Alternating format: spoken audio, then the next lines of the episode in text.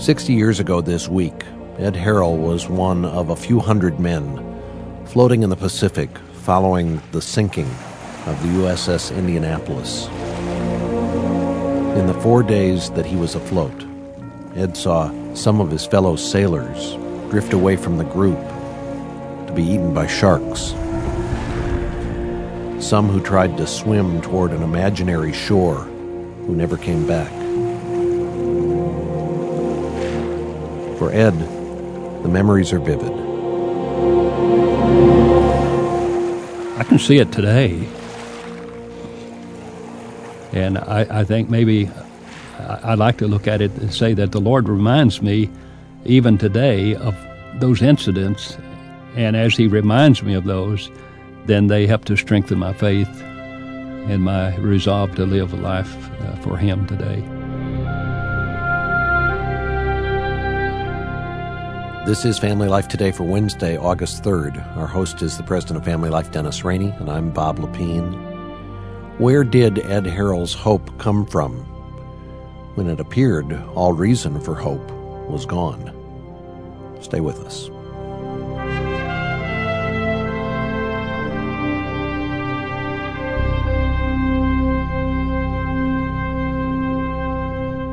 And welcome to Family Life Today. Thanks for joining us. You know, we've heard a story this week, Dennis, about a ship under attack. And then we've heard about the ongoing horror and terror of living in the middle of the ocean, bundled up with your buddies, hooked with your life jackets to one another as the sharks encircle you in the waters, and wondering, does anyone even know we're out here? Or will we die at sea? No food, no fresh water, except for a, a thundercloud that comes by and gives you a little bit of a rain shower. You hear a story like this and you wonder where does the will to survive in the midst of that come from? I, I think of myself and think, when would I just lay my head back and say, okay, I'm ready to die. Mm-hmm. I'd rather do that mm-hmm. than keep living like this. Yeah, in fact, uh, there's a story that uh, Ed Harrell, who joins us again on Family Life today. Ed, uh, welcome back to the broadcast. Thank you. There's a story you tell, Ed, of uh, a Marine buddy who was ready to do the very thing Bob was talking about. He was ready to, to quit. And you kind of, the, the picture I had from reading your book was you kind of grabbed him by the life jacket and looked him in the eyes, and you gave him a reason to believe. I pretty much gave him an ultimatum, really in that um, he had tried to convince me that he was going to commit suicide, in that uh, he'd gone into the water head first, and uh, all of that oil in his eyes, and then you know you can imagine you you take your hand and you try to rub that oil out, but the more you rub your eye, you're rubbing salt in. You're kind of uh, taking that salt that's in the water. You're grinding your eyeballs with that, mm. and then the sun, then uh, you know, beaming off of that water then through the daytime, by the second day, uh, uh, Spooner was determined that he was going to commit suicide, and he mentioned that two or three times. Anyway, I, I recall that I uh, just got a hold of Spooner and I turned him to me, and and um, I kind of looked him you know, squarely in the eye, and I said, Spooner, there's only two of we Marines out here. And uh, whenever Sailor is gone, there's still going to be two Marines, and you're going to be one of them with me. And I kind of turned him to me, and I fastened, hooked his life jacket then onto mine and I swam with him then through that night, and then it was sometime then the third morning then that uh, he wanted me to release him, and he he made a vow to me that he would fight for life as long as uh, there was breath in him, because of uh, you know him being able to survive as long as he had through that night, and and I released him then the next day. You and some 300 of your shipmates survived in the waters in the Pacific from the time that your boat was attacked just after midnight on the 30th of July in 1945 when the Indianapolis went under in about 15 minutes. You survived for a period of, what was it, four days, five days? Well, four and a half days, yes. And you survived that, as you've already shared with us this week. There was. Was it just a single rain shower that passed over that gave you a little bit of water? Right. That's all the rain that we had the whole time I was out there. That's right. So you're in salt water you had a few tablespoons of fresh water in a four and a half day period. That's right. Any food? Well, let's come to the next day. The third day, when there was uh, there were 17 of us, and uh, and we had literally had a prayer meeting. I mean, uh, nearly everybody prayed. You'd started with 80, and now you're down to 17. Right. The Sharks had picked off that many. That's right. Well, sharks and uh, you, you mentioned somebody giving up. Uh, you know, I saw any number of boys that uh, maybe at, at, at, one minute you'd think, well, you know, they're they're still alive, and uh, just a little bit later you'd see that they they just all of a sudden, seemingly, they just allowed their head to drop into the water, and they didn't have the energy to uh, to raise up, and they uh, you know they didn't care. I, I, recall that third day that we had had uh, we'd had a prayer meeting, and everyone was uh, nearly was praying, and uh, and and some would ask that you would you know pray for them. You know they had some had some children back home that they'd never seen, and so on and they were were desperate to make it. And uh, you know, if you make it and I don't make it, will you uh, you know will you go by and see my uh, family? And and but don't tell them you know really uh, the gruesome things that are happening. And uh, anyway, we we had a prayer meeting, and uh, we got through with a prayer meeting there on that third day, and then we came up on a swell and we looked off to a distance and uh, we could see that uh, there looked like a little makeshift of a raft that was coming into our group. And uh, after a period of time, we yelled at them and they back at us. And it wasn't long till till they, they made it into our group. And uh, there were five sailors, and they had uh, a, a, makeshift of a raft consisting of like two 40 millimeter ammunition cans and uh, and three crates like a wooden slatted potato crate or an orange crate and um, as they came into our group, I, I recognized that uh, there were life jackets that they had taken off of boys that had already expired, and they were they had squeezed those out the best that they could. Uh, because a, a life a Kapok jacket will last maybe 48 hours, but we've already long past that. So when they came in our group, they said that they were swimming to the Philippines. That if we could get close enough to the Philippines, that uh, uh, that maybe someone would uh, would see us. And at that time, we were nearly convinced that no word had gotten out. And yet, you know, 50 years later, we found out that it did. But uh, anyway, we uh, they wanted to know if anyone wanted to join them, swim to the Philippines, pushing that little raft. That was hundreds of miles away, right? Probably 500 miles. We didn't know that. But, right. Uh, so uh, I, I, looked at my buddy Spooner and I said, Spooner, I'm going to go. I'm going to join them. And he said, Harold, if you go, I'm going to go. And so here, two Marines and five sailors uh, began to uh, say goodbye to our 15 other sailors, and uh, and we're going to swim to the Philippines. We thought so. Uh, so here we start. Was there anything said by the guys you left? Did they say that's foolish to do they that? They did. They thought it was foolish. They said the sharks, uh, you know, will get you. And uh, well, you know, they've already gotten a bigger part of us, and there was really no, seemingly no advantage to just stay and uh, somewhat hope against hope and uh, do what we can. So, uh, so you swim out past the perimeter where those sharks had been circling that group of boys. We we left our group, and uh, after an hour or two, then uh, swimming. Uh, actually, I recall that after we had gone a, a distance, we could see the, the sun setting in the in the west. And we thought, well, we'll be able to see the moon, we'll be able to see the Southern Cross, we'll be able to see the sun now as it sets and we can tell that we, we're going to the Philippines, and the Philippines are big enough that we're bound to get in close enough that someone will see us. Well, after we had gone a, a good distance, uh, we came up on a swell, and I, I could look off at, at a distance, and I, I saw some debris out at uh, our starboard side, out maybe a couple hundred yards or so, and a hundred yards uh, ahead of us. And uh, I called it to the attention of the others, and uh, at first we thought, well, it, it's one of our buddies out there. But then as we got closer, we could tell that it was uh, a debris of some kind, not not one of ours. And uh, so, uh, you know, you, you, pray for food. What's the possibility? You know, could there be food out there? And uh, so we prayed. And I know I said, I'll tell you what, if you'll keep going straight, I'm going to swim out and get that. If it's just a, a crate, then we'll bring it in and fashion it on to our others here. But uh, let's hope and pray that it could be food. And well, they thought I was foolish again because the sharks maybe would get a, strang- a straggler out there. But really, I, th- I felt a, a, real compelling force that says, go for it, go and see what it might be. And I know as I swam and got closer and closer to that crate, I'm praying for food, I'm praying for water, anything, you know.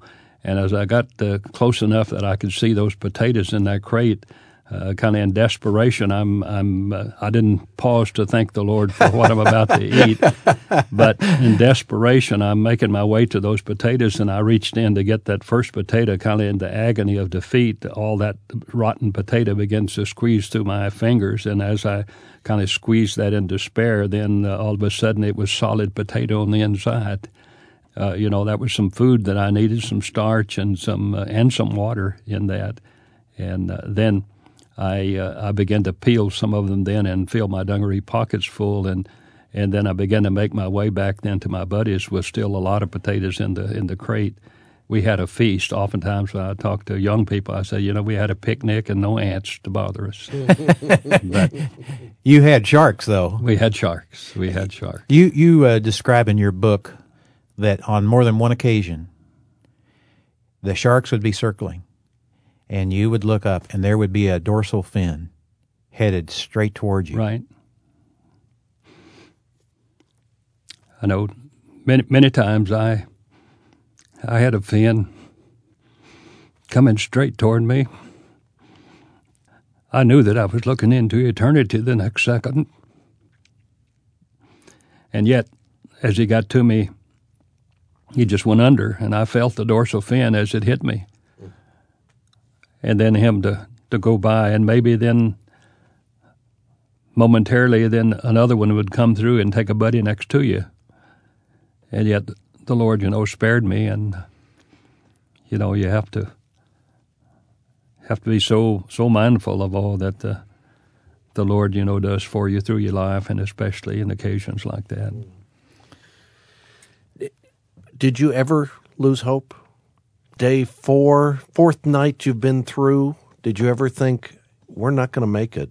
We're going to die out here? Oh, I, I'm sure I thought that many times. Uh, I, I, wondered how much longer, you know, can a body really endure?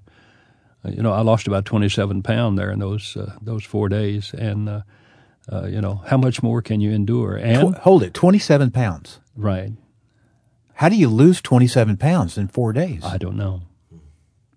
There's others that say that they lost 30, 40 pounds. But, uh, you know, dehydration does that to you.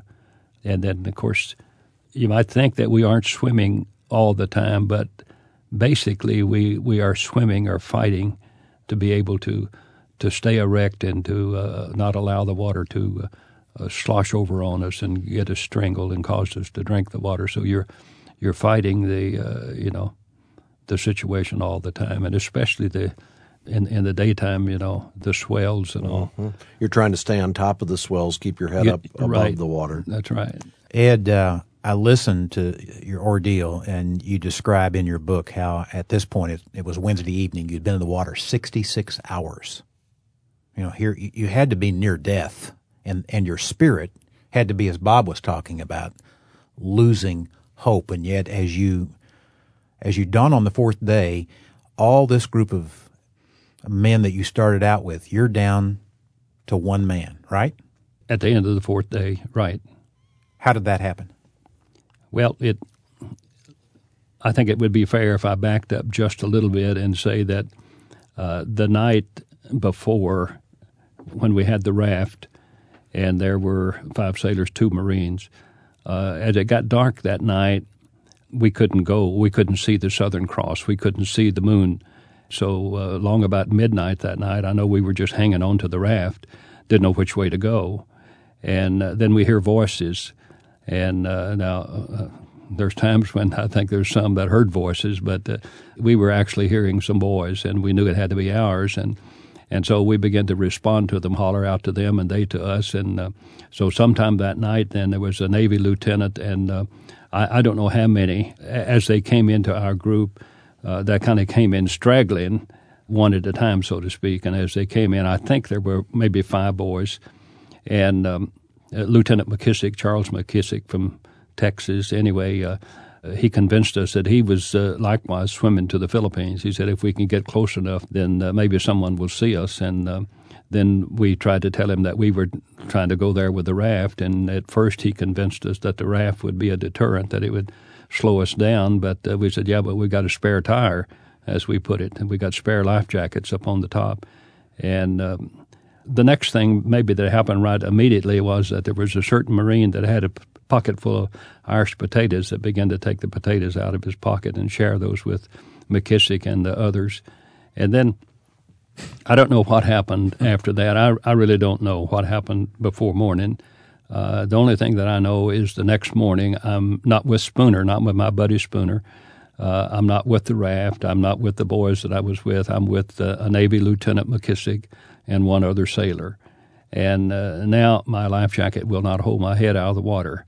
And I'm having to uh, constantly swim, uh, trying to keep my head above the water. And it's sometimes in that fourth day that one of the, the times that I wondered if I wasn't gone there that fourth day, uh, no doubt it got still just exhausted and got still or something other, and all of a sudden something hit me, and I just knew it was a shark. I fell out of the uh, Kapok jacket, fell into the water, and in desperation, the only hope that I had, I guess, was to get that life jacket back down under me, and I was struggling to get that back down under me, knowing that at any time that a shark is going to attack me. Uh, but then, as I finally got back into that life jacket, I'm sitting in it. Then there was just millions of little fish, then about uh, eight or ten inches long, that began to come all around me and kind of nudge against me. And uh, uh, the moment I saw them, I knew that they were my friends. I knew that if they were there, the sharks weren't around me. And uh, I did try to catch a few with my hands to have one to eat, but I was not successful. Uh, anyway, that was uh, kind of the closer part of the end of that that fourth day before rescue finally came that afternoon. Ed, as as I've listened to you um, take us to one dramatic scene after another, I've stared into your face and I've I've watched the emotion come and go, much like the swells in the ocean.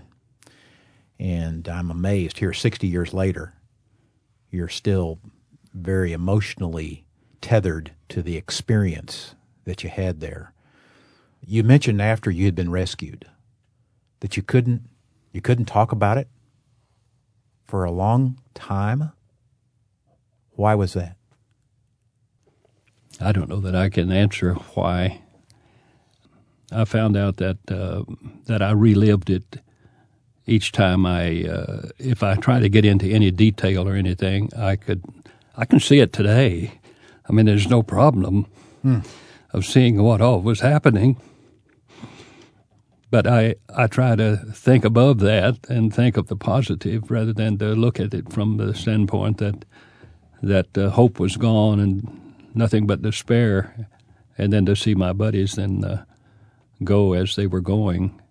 But I, I, recall that after I was home two years, uh, Dad's closest friend, which was a friend of the family, and one Sunday afternoon, um, he in, insisted, I guess, somewhat. He began to question me, and uh, out of respect, I think, for him as a friend, and I started uh, started telling it, and uh, I talked maybe for a couple of hours, and I know when when I got through, my dad broke down and he said, "Well, he's been home for two years now, and this is the first I've really known of, of really what happened." But it was the best cathartic that uh, mm. that I could have ever experienced, really, because there it kind of set in motion. Uh, not only uh, through the years have I wanted to give uh, uh, credit to the Lord for for His providence and His uh, His mercy and grace to me in my life, but uh, I wanted to tell others uh, somewhat of the story. So for the past several years, I've, uh, you know, I've been in the, like 14 different states now telling and uh, just kind of re- reliving. But um, well, you're in all 50 states right now. you're telling a lot of people the story. Psalm 139, verses 7 through 10, I think have um, a special power about them because of the scene that you've, you've set for us here. Where can I go from thy spirit? Mm-hmm. Or where can I flee from thy presence? If I ascend to heaven, thou art there. If I make my bed in Sheol, behold, thou art there. If I take the wings of the dawn, if I dwell in the remotest part of the sea, even there Thy hand will lead me, and thy right hand will lay hold of me. Right. And goes on to talk about darkness overwhelming me. The thing that, well, the person who leads us in the midst of the darkness, in the midst of our chaos, our, our challenges, our crisis that we face, he is the King of Kings, the Lord of Lords, the sovereign, the sovereign ruler of the universe, who knows the number of hairs on our head, and he cares about us, and he loves us. And he loved you. He loved you and brought you through one of the most amazing stories I've ever heard. You know, I, I can't help but reflect again on the book that our friend Chip Ingram has written mm-hmm. that looks at a number of the Psalms of David and reminds us that God is with us in the midst of any affliction. And the book's called I Am With You Always. It's a book that we've got in our Family Life Resource Center. And I, I don't know what kind of affliction uh, our listeners are going through, but that reminder again that God is with us, that He is for us, that He has not abandoned us. Uh, there are times in life when we have to be reminded of that. And Chip's book does a great job of doing that. Uh, again, it's in our Family Life Resource Center, along with the book that you've written, Ed, which tells the story of the sinking of the Indianapolis and of your survival four days in the Pacific. The book's called Out of the Depths, and we have both books in our Family Life Resource Center. In fact, this week, uh, when our listeners order both books together, we will send at no additional cost the two CDs that have our conversation this week with Ed Harrell. And in fact, the CDs have more of the story than we've been able to include on the broadcast because of time constraints. It's something that the whole family can listen to as you travel this summer, or you can use it for family devotions. Go to our website, familylife.com. When you get to the homepage, uh, down at the bottom of the screen, there's a button that says Go. You click on that button, it'll take you right to a page where you get more information about the resources we've been talking about. You can order online if you'd like. Again, the website is familylife.com or call 1 800 FL today. We've got folks who are standing by who can help you with more information about any of these resources, or they can uh, take your order over the phone and get the resources sent to you. Again, the toll free number is 1 800 F as in family, L as in life, and then the word today. We also want to ask you when you get in touch with us if you're able to help with a donation this month. Uh, you need to know that Family Life Today is a listener supported program, and it's donations to the ministry that keep us on the air in this city and in cities all across the country. You also need to know that we are committed to the idea that you ought to be giving to your local church as your first priority. So we hope that if you do get in contact with us to make a donation, you're not uh, in any way taking money away from your local church. But as you're able to help with the financial support of this ministry in the month of August, we want to send you a thank you gift. Back a couple of months ago, we sat down with Shaunti Feldhahn, who is the author of a book called For Women Only. We had a great conversation with her about uh, things women need to know about their husbands that many women just aren't aware of. Shaunti had done research on the subject, and many of you got in touch with us after those interviews and requested the CDs. And we thought during the month of August we would make those CDs available to anyone who wants to make a donation of any amount to the Ministry of Family Life today. You can donate online at familylife.com or you can call 1 800 FL today to make a donation. You'll need to request the CDs when you make your donation. If you're calling, just let our team know that you want the CDs for women and they'll send those to you. Or you can uh, request the CDs online. When you get to the key code box as you're making your donation, just type in the two letters CD and we'll send out the uh, interview to you. And again, it's our way of saying thanks for your ongoing support of Family Life Today. We appreciate you standing with us financially. Well, tomorrow Ed Harrell is going to be back with us to uh, finish the story. We're going to hear uh, how you were spotted in the water, and it's a remarkable story of God's amazing providence. I hope our listeners can be with us for that. I want to thank our engineer today, Keith Lynch, our entire broadcast production team. On behalf of our host, Dennis Rainey, I'm Bob Lepine. We will see you back tomorrow for another edition of Family Life Today.